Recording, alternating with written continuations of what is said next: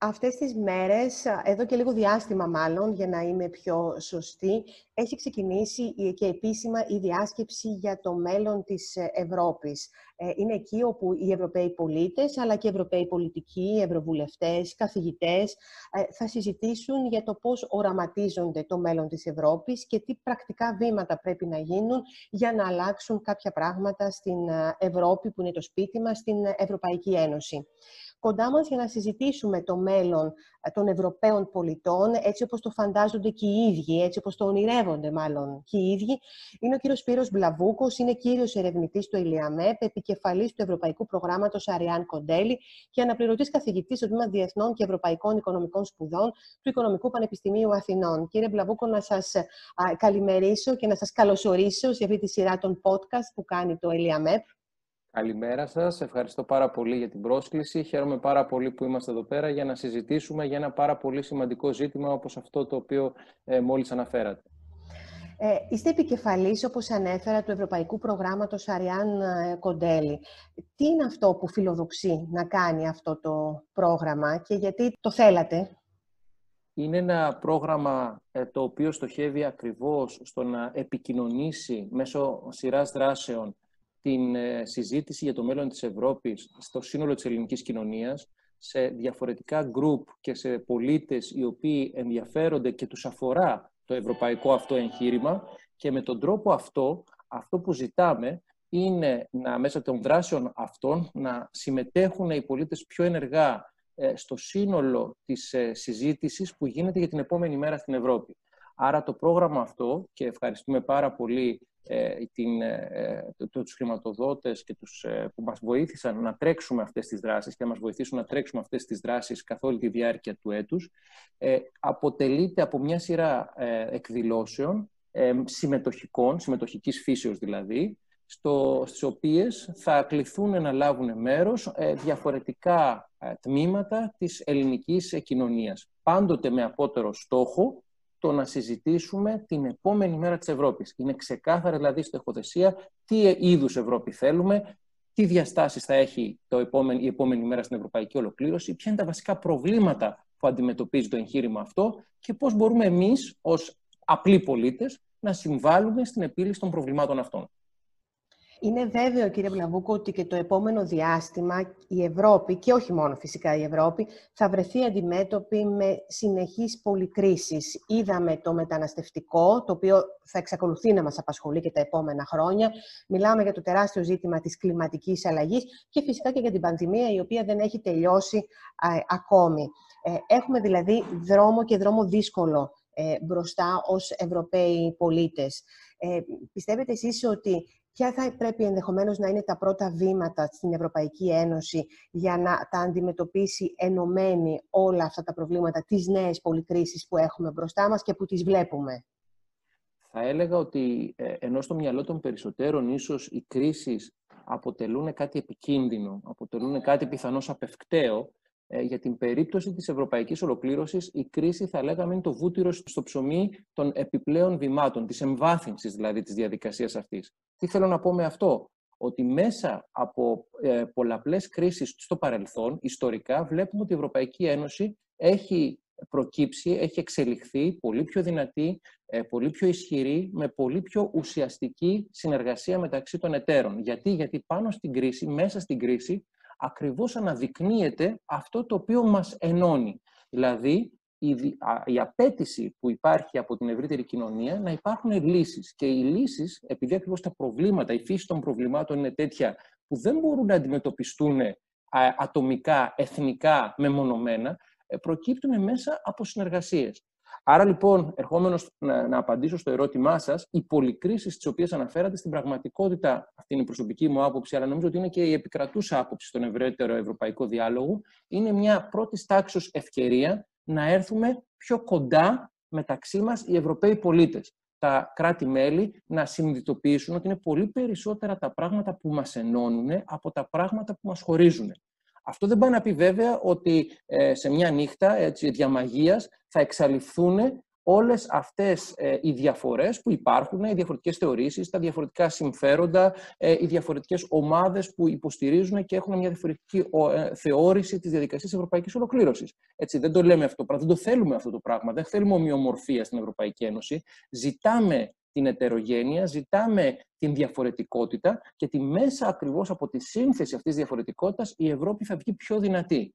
Και επομένως καταλήγω ότι έχω μια πολύ έτσι, αισιόδοξη, θα έλεγα, οπτική γωνία ως προς την αξία αυτών των κρίσεων. Δεν βλέπω το ποτήρι δηλαδή μισοάδιο, ε, αλλά μισογεμάτο. Ευκαιρία για να κάνουμε πράγματα περισσότερα και πιο ουσιαστικά μαζί να σας εκφράσω έναν προβληματισμό που έχουν και οι Ευρωπαίοι πολίτες και ευρωπαϊκές κυβερνήσεις, βλέποντας σε κάποιες συγκεκριμένες χώρες, να πούμε το παράδειγμα της Ουγγαρίας, της Πολωνίας, σε κάποιες περιπτώσεις ακόμη και η Τσεχία, παραβιάσεων του κράτους δικαίου, του κράτους δικαίου, των νόμων του κράτους δικαίου της Ευρωπαϊκής Ένωσης. Και βλέπουμε ότι οι διαδικασίες και ο τρόπος που μπορεί να το αντιμετωπίσει αυτό η Ευρωπαϊκή Ένωση είναι αργές, δύσκολες και φυσικά πάντα ε, θα σκοντάφτουν στο ζήτημα του βέτο. Ε, πιστεύετε ότι αυτό μπορεί να ξεπεραστεί και μπορούμε να προχωρήσουμε στην επόμενη μέρα ε, καθιστώντας σαφές ότι το κράτος δικαίου πρέπει να είναι κάτι το οποίο να το σέβονται όλα τα κράτη-μέλη; Κοιτάξτε, τώρα εδώ ερχόμαστε στον σκληρό πυρήνα των ευρωπαϊκών αξιών και των ευρωπαϊκών αρχών. Δηλαδή, όταν μιλάμε για το κράτος δικαίου, όταν μιλάμε για δημοκρατική λειτουργία ενός καθεστώτος, όταν μιλάμε για σεβασμό στα ανθρώπινα δικαιώματα, τότε ερχόμαστε να αγγίξουμε την καρδιά του ευρωπαϊκού εγχειρήματος, τη βάση πάνω στην οποία το επικοδόμημα, το οικονομικό και το πολιτικό έχει χτιστεί.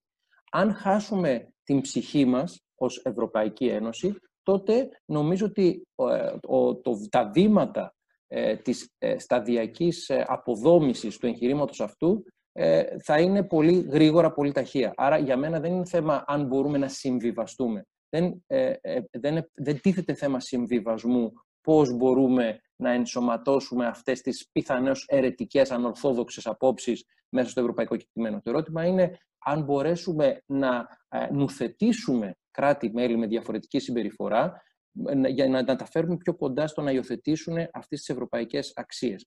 Ε, δεν νομίζω ότι αυτό είναι ένα θέμα το οποίο επιλύεται από τη μια μέρα στην άλλη και δεν νομίζω ότι είναι ένα θέμα το οποίο μπορούμε να, να το αντιμετωπίσουμε ε, λεκτικά, ρητορικά, δηλαδή με διακηρύξεις και με ε, τιμωρητικές, ας το πούμε έτσι, αποφάσεις, ε, που έτσι και έτσι, όπως είπατε και εσείς πολύ καλά, πολύ σωστά, ε, δεν οδηγούν πουθενά, δεδομένης και της ομοφωνίας ε, που χρειάζεται για την υλοποίησή τους.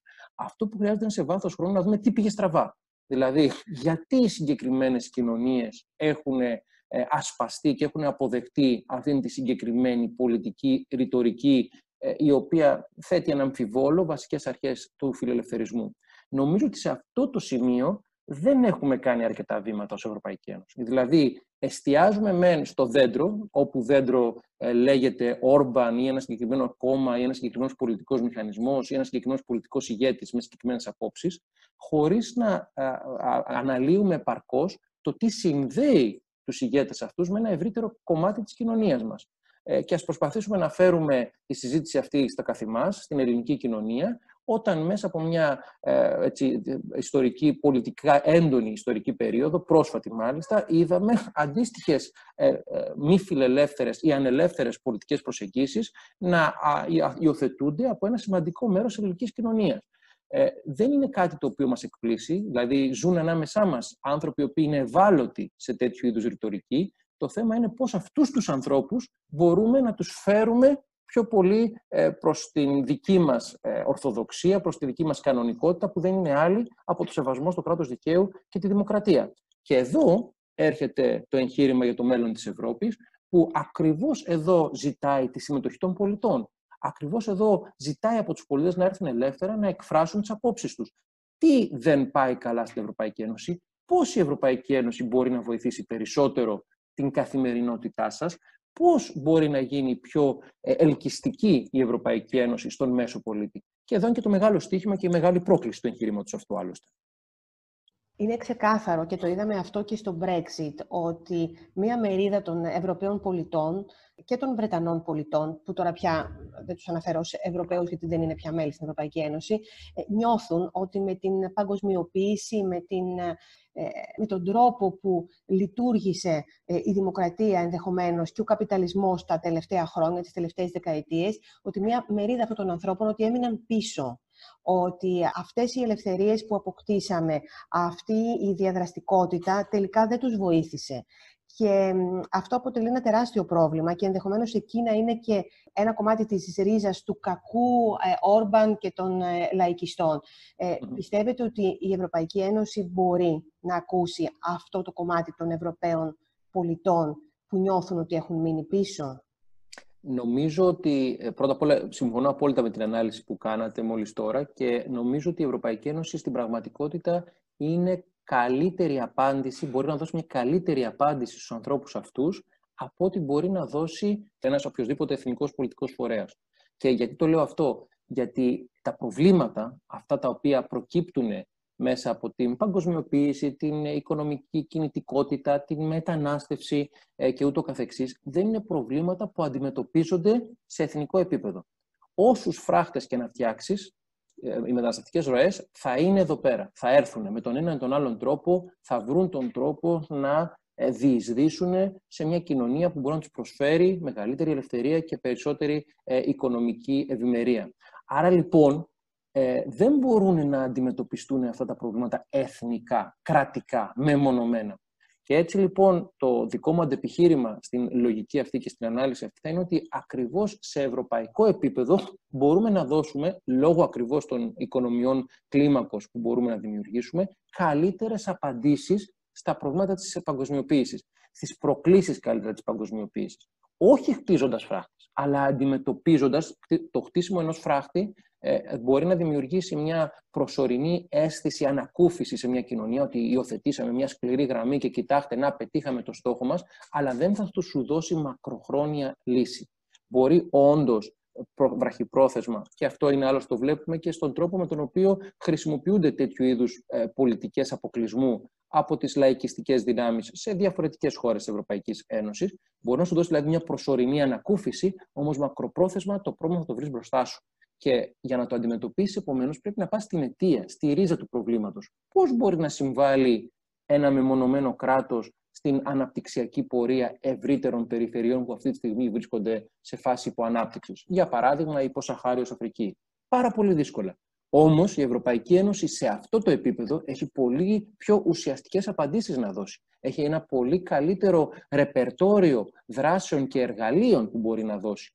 Και το καλό εδώ πέρα είναι ότι ακριβώς επειδή τα κάθε κράτος μέλος έχει τη δική του ιστορική παράδοση, τα δικά του πλεονεκτήματα, τα δικά του μέσα, ο συνδυασμός των μέσων αυτών θα μπορέσει πραγματικά να αποδώσει τα μέγιστα. Ενώ στην αντίθετη περίπτωση, κάθε κράτος μέλος θα περιοριστεί σε αυτό το οποίο ξέρει να κάνει ή τα μέσα τα οποία διαθέτει. Τα οποία είναι πολύ μικρά, είναι πενιχρά για να αντιμετωπίσουν το μέγεθος αυτών των προβλημάτων.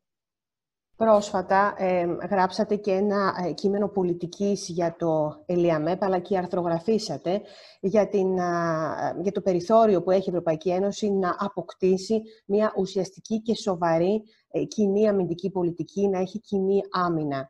Εκτιμάτε ότι αυτό πραγματικά μπορεί να συμβεί, να έχει κοινή άμυνα και απολύτως κοινή εξωτερική πολιτική. Γιατί σε μεγάλες κρίσεις, το είδαμε αυτό και στον πόλεμο στην, στη Συρία, ε, και στη Λιβύη, βλέπουμε ότι η Ευρωπαϊκή Ένωση αδυνατεί ε, να πρωταγωνιστήσει, παρόλο που είναι πολύ κοντά στη δική της ε, περιοχή, στη δική της ζώνη επιρροής, αδυνατεί να πρωταγωνιστήσει και αδυνατεί να έχει ενιαία φωνή. Τώρα θίγεται ένα πάρα πολύ σημαντικό ζήτημα, το θέμα και της εξωτερικής πολιτικής, αλλά και της συνεργασίας στον τομέα της άμυνας ε, να, να πάρουμε τα θέματα λίγο με τη σειρά. Πρώτα απ' όλα, ε, πολύ σωστά είπατε ότι στο θέμα της εξωτερικής πολιτικής βλέπουμε τα κράτη-μέλη να έχουν διαφορετικές ε, προτιμίες, διαφορετικά συμφέροντα, διαφορετικές ε, θεωρήσεις των κρίσεων και κατ' επέκταση να μην μπορεί η Ευρωπαϊκή Ένωση ε, να υιοθετήσει αυτή την ενιαία ε, γραμμή. Ε, ωστόσο, εγώ αυτό που θα ήθελα να πω, και έρχομαι λιγάκι στο κομμάτι της άμυνας, ε, είναι ότι πρέπει να σκεφτούμε την επόμενη μέρα του ευρωπαϊκού εγχειρήματος. Το ευρωπαϊκό εγχείρημα, ξέρετε, ξεκίνησε ως ένα ε, project πολιτικό κατά βάση, ε, να φέρει κοντά και να ε, βοηθήσει τις δύο χώρες, τη Γαλλία και τη Γερμανία, να υπερκεράσουν ε, παραδοσιακές αντιπαλότητες και αντιζηλίες που είχαν φέρει για 70 χρόνια τρεις αλλεπάλληλες συγκρούσεις με, μεγάλες, ε, με, μεγάλο, με μεγάλο αριθμό θυμάτων, ήρθαν ένα πολιτικό project λοιπόν ενδιεμδεμένο μέσα σε έναν οικονομικό μανδύα συνεργασίας. Το θέμα είναι αυτή, αυτός ο οικονομικός μανδύας συνεργασίας σιγά σιγά φτάνει στο τέλος του. Δηλαδή, είχαμε την, τις πρώτες σκηνές, ε, την πρώτη μείωση των δασμών, ε, φτιάξαμε την Τελωνιακή Ένωση, προχωρήσαμε στην ενιαία αγορά, υιοθετήσαμε με την Οικονομική και Νομισματική Ένωση, με την ΟΝΕ, τα, το ενιαίο νόμισμα. Ε, ταλαιπωρηθήκαμε στην μεγάλη φάση της οικονομικής κρίσης από τις ατέλειες της Οικονομικής και Νομισματικής Ένωσης κάναμε κάποια μέτρα, πήραμε κάποια μέτρα βελτίωσής τους. Θέλω να πω δηλαδή ότι σιγά σιγά η οικονομική συνεργασία φτάνει στα όρια της. Και το ερώτημα είναι, η επόμενη μέρα του ευρωπαϊκού εγχειρήματος χρειάζεται το αντίστοιχο όραμα. Ποιο θα είναι το όραμα της επόμενης μέρας; Και νομίζω ότι εκεί πέρα ο τομέας της ασφάλειας είναι ο τομέας, είναι το πεδίο εκείνο που θα αποτελέσει τον επόμενο ενοποιητικό κρίκο το επόμενο ενοποιητικό όραμα, το επόμενο μεγάλο project, θα μπορούσαμε να πούμε, της Ευρωπαϊκής Ενοποίησης. Και η έννοια της ασφάλειας βεβαίως έχει πάρα πολλές διαστάσεις. Δεν είναι μόνο θέμα ε, στρατιωτικής ασφάλειας, είναι ευρύτερο θέμα ασφάλειας και ούτε αφορά μονάχα εξωτερικές απειλές, αφορά και εσωτερικές απειλές. Άρα, μιλάμε και για διαμόρφωση ε, συστημάτων ευρωπαϊκής ε, πολιτικής προστασίας, για παράδειγμα, συνεργασίας, στενότερη συνεργασία των κρατών μελών και στον τομέα αυτό. Υπάρχει ήδη ένα τέτοιο σχήμα, όπως είναι το RESC-EU, αλλά υπάρχουν πάρα πολλά βήματα προόδου και στον τομέα αυτό. Η άμυνα λοιπόν και η ασφάλεια είναι πιθανώς το επόμενο μεγάλο ιερό δισκοπότηρο της ευρωπαϊκής ολοκλήρωσης. Αυτό προφανώς είναι βολικό για την Ελλάδα, εξυπηρετεί σε πολύ μεγάλο βαθμό τους στόχους της, αλλά μην περιμένουμε αυτό να γίνει από τη μία μέρα στην άλλη. Και εδώ είναι και, το, και η απάντηση στο ερώτημα της εξωτερικής πολιτικής, στο οποίο αναφερθήκατε και το οποίο θέσατε, και προκύπτει από την επικαιρότητα ότι τα κράτη-μέλη σε πολύ μεγάλο βαθμό βλέπουν πολύ διαφορετικά τον κόσμο. Έτσι είναι. Αλλά για να αναλογιστούμε λιγάκι, η οικονομική συνεργασία, η οικονομική ενοποίηση, πόσα χρόνια χρειάστηκε για να ολοκληρωθεί; Από τη δεκαετία του 50 όταν ξεκινήσαμε μέχρι τη δεκαετία του 20 ε, όταν και πλέον έχει φτάσει σε αυτό το σημείο οριμότητας που ε, νομίζω ότι έχει φτάσει. Άρα λοιπόν νομίζω ότι είναι θέμα ε, θεώρησης και οπτικής δυναμη, της δυναμικής. Αν περιμένουμε να έχουμε έναν κοινό ευρωπαϊκό στρατό το 2030, ε, μπορώ έτσι να προβλέψω, με, θα έλεγα με, με μεγάλη βεβαιότητα, ε, ότι δεν θα συμβεί αυτό το πράγμα. Όμως, η διαδικασία έχει ξεκινήσει. Και αν ε, μπορώ έτσι να πάρω λίγο χρόνο ακόμα και να ε, εξηγήσω γιατί το πιστεύω αυτό ότι έχει ξεκινήσει η συνεργασία, για μένα ε, μου έχει κάνει πολύ μεγάλη εντύπωση ο τρόπος με τον οποίο πλέον αντιμετωπίζεται το θέμα της, οικονομικής, της αμυντικής συνεργασίας από τα κράτη-μέλη. Και είναι κάτι το οποίο το αναδεικνύουμε και στις μελέτες που έχω και στην αρθρογραφία μας.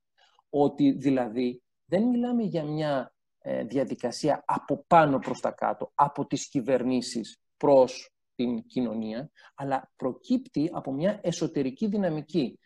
Βλέπουμε πάρα πολύ να γίνεται πάρα πολύ λόγος, για παράδειγμα, για το θέμα της συνεργασίας στον τομέα της αμυντικής βιομηχανίας. Άρα μπαίνουν, δηλαδή, μπαίνει μια οικονομική προσέγγιση πλέον στο θέμα της ασφάλειας. Να συνεργαστούμε, γιατί όχι μόνο θα έχουμε μεγαλύτερα ωφέλη και θα καταστήσουμε την κοινωνία μας πιο ασφαλή και τους πολίτες μας πιο ασφαλείς, αλλά επιπλέον θα έχουμε και μεγάλη εξοικονόμηση πόρων, θα έχουμε και μεγάλα οικονομικά ωφέλη. Μπορεί να είναι ο επόμενος ε, ε, μετασχηματιστής της οικονομίας. Οι επενδύσεις δηλαδή, οι οποίες θα έχουν μια διπλή χρήση σε ε, τεχνολογίες ε, ε, εχμής, που θα έχουν στρατιωτική χρήση γιατί θα αυξάνουν βεβαίως την, την, το αίσθημα ασφάλειας, αλλά θα έχουν και μια ξεκάθαρη οικονομική και βιομηχανική χρήση. Και νομίζω ότι αυτή η ρητορική ε, είναι πολύ ελκυστική και ε, έχει γίνει αποδεκτή από ένα πολύ μεγάλο μέρος και των κυβερνήσεων αλλά και των Ευρωπαίων πολιτών.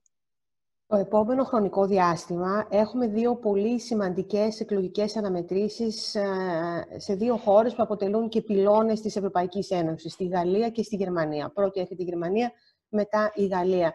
Πιστεύετε ότι το αποτέλεσμα αυτών των εκλογών θα καθορίσει εν πολλής και το μέλλον της Ευρωπαϊκής Ένωσης τελικά; Δηλαδή ο συσχετισμός δυνάμεων στη Γερμανία, όπως θα προκύψει από τις εκλογές και στη Γαλλία, ε, θα είναι καθοριστικός; Αναπόφευκτα. Βέβαια, αυτό τώρα δεν λέω κάτι καινούριο, γιατί όσο μπορούμε να θυμηθούμε τους εαυτούς μας να ασχολούνται με θέματα ευρωπαϊκής ολοκλήρωσης, πάντοτε ε, κυκλώναμε στο ημερολόγιο της επόμενης πενταετίας ε, τις εκλογές στη Γαλλία και στη Γερμανία, γιατί ξέραμε ότι πριν τις εκλογές παρέλυε το σύμπαν της ευρωπαϊκής ολοκλήρωσης, περιμένοντας όλοι να δούμε ποια θα είναι η επόμενη μέρα στις κυβερνήσεις, στην πολιτική διακυβέρνηση των χωρών αυτών. Άρα λοιπόν, ε, προφανώς το ίδιο θα συμβεί και, και την περίοδο αυτή που διανύουμε, δηλαδή το αποτέλεσμα των εκλογών αυτών σίγουρα θα επηρεάσει και την δυναμική. Μην ξεχνάμε άλλωστε ότι το εγχείρημα αυτό για, την, για το μέλλον της Ευρώπης, το οποίο αναφερθήκατε στην εισαγωγή σας, είναι μια πρωτοβουλία του Γάλλου Πρόεδρου Μακρόν.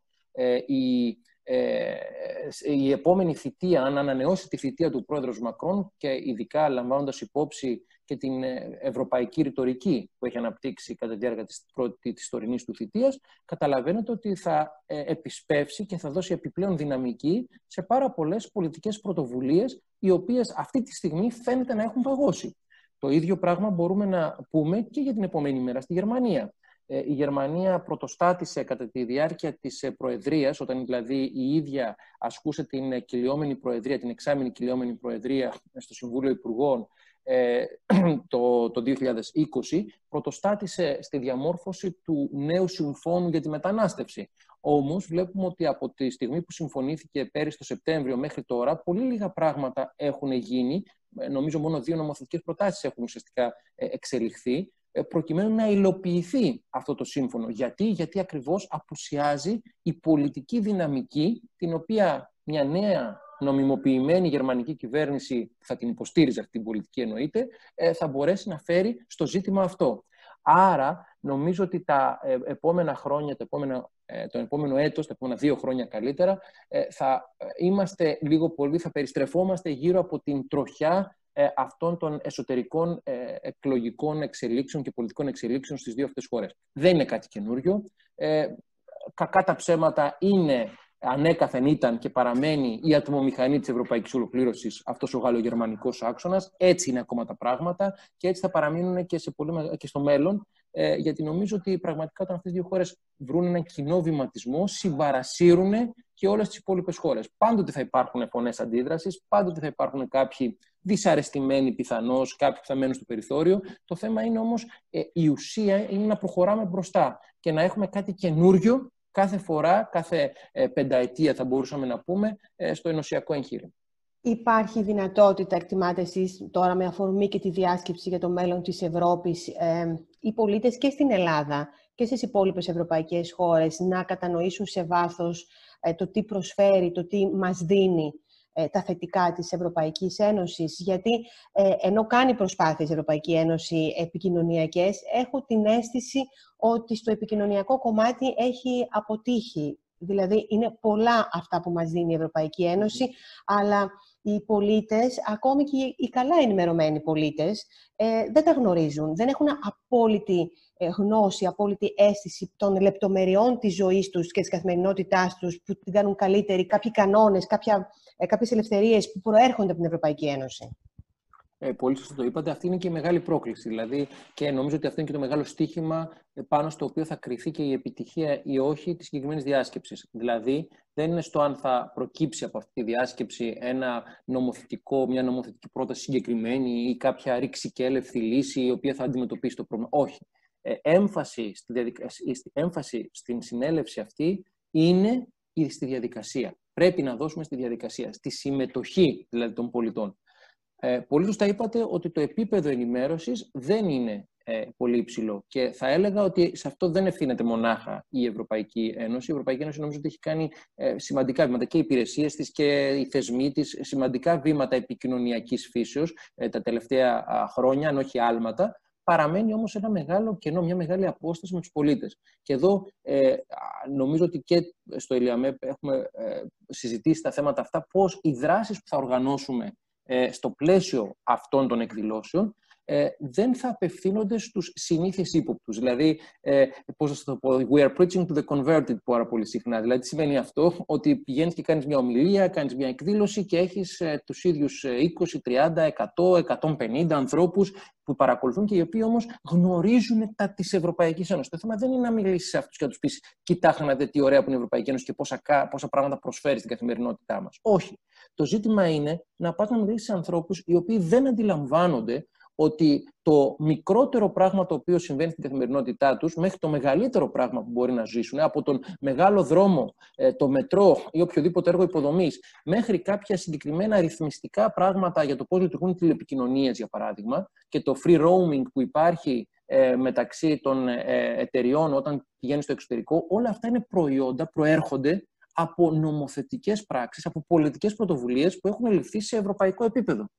Και γι' αυτό ένα μεγάλο στίχημα και μια μεγάλη πρόκληση νομίζω για όλους εμάς που εμπλεκόμαστε σε αυτή τη διαδικασία από την οργανωτική, ας το πούμε έτσι, πλευρά, είναι να φέρουμε πολίτες ε, καθημερινούς, ε, δηλαδή όταν λέω καθημερινούς εννοώ πολίτες που δεν έχουν ε, τη μεγάλη γνώση για την Ευρωπαϊκή Ένωση, πιο κοντά σε αυτό το ενωσιακό οικοδόμημα. Να τους πούμε ότι κοιτάξτε να δείτε, αυτά είναι τα πράγματα που εν τέλει ρυθμίζονται από την Ευρωπαϊκή Ένωση ε, έτσι, εν είδη αστείου, πάντοτε προκαλώ τους φοιτητές μου τις πρώτες διαλέξεις, ε, εισαγωγικές διαλέξεις στο ευρωπαϊκό οικοδόμημα, να τους πω μέχρι το τέλος του εξαμήνου θέλω να μου βρείτε ένα πεδίο πολιτικής, μια καθημερινή σας πράξη, η οποία να μην επηρεάζεται από την Ευρωπαϊκή Ένωση.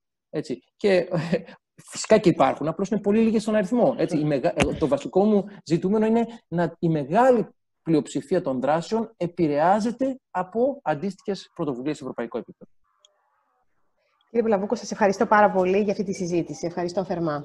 Να είστε καλά ε, και ελπίζω να τα ξαναπούμε.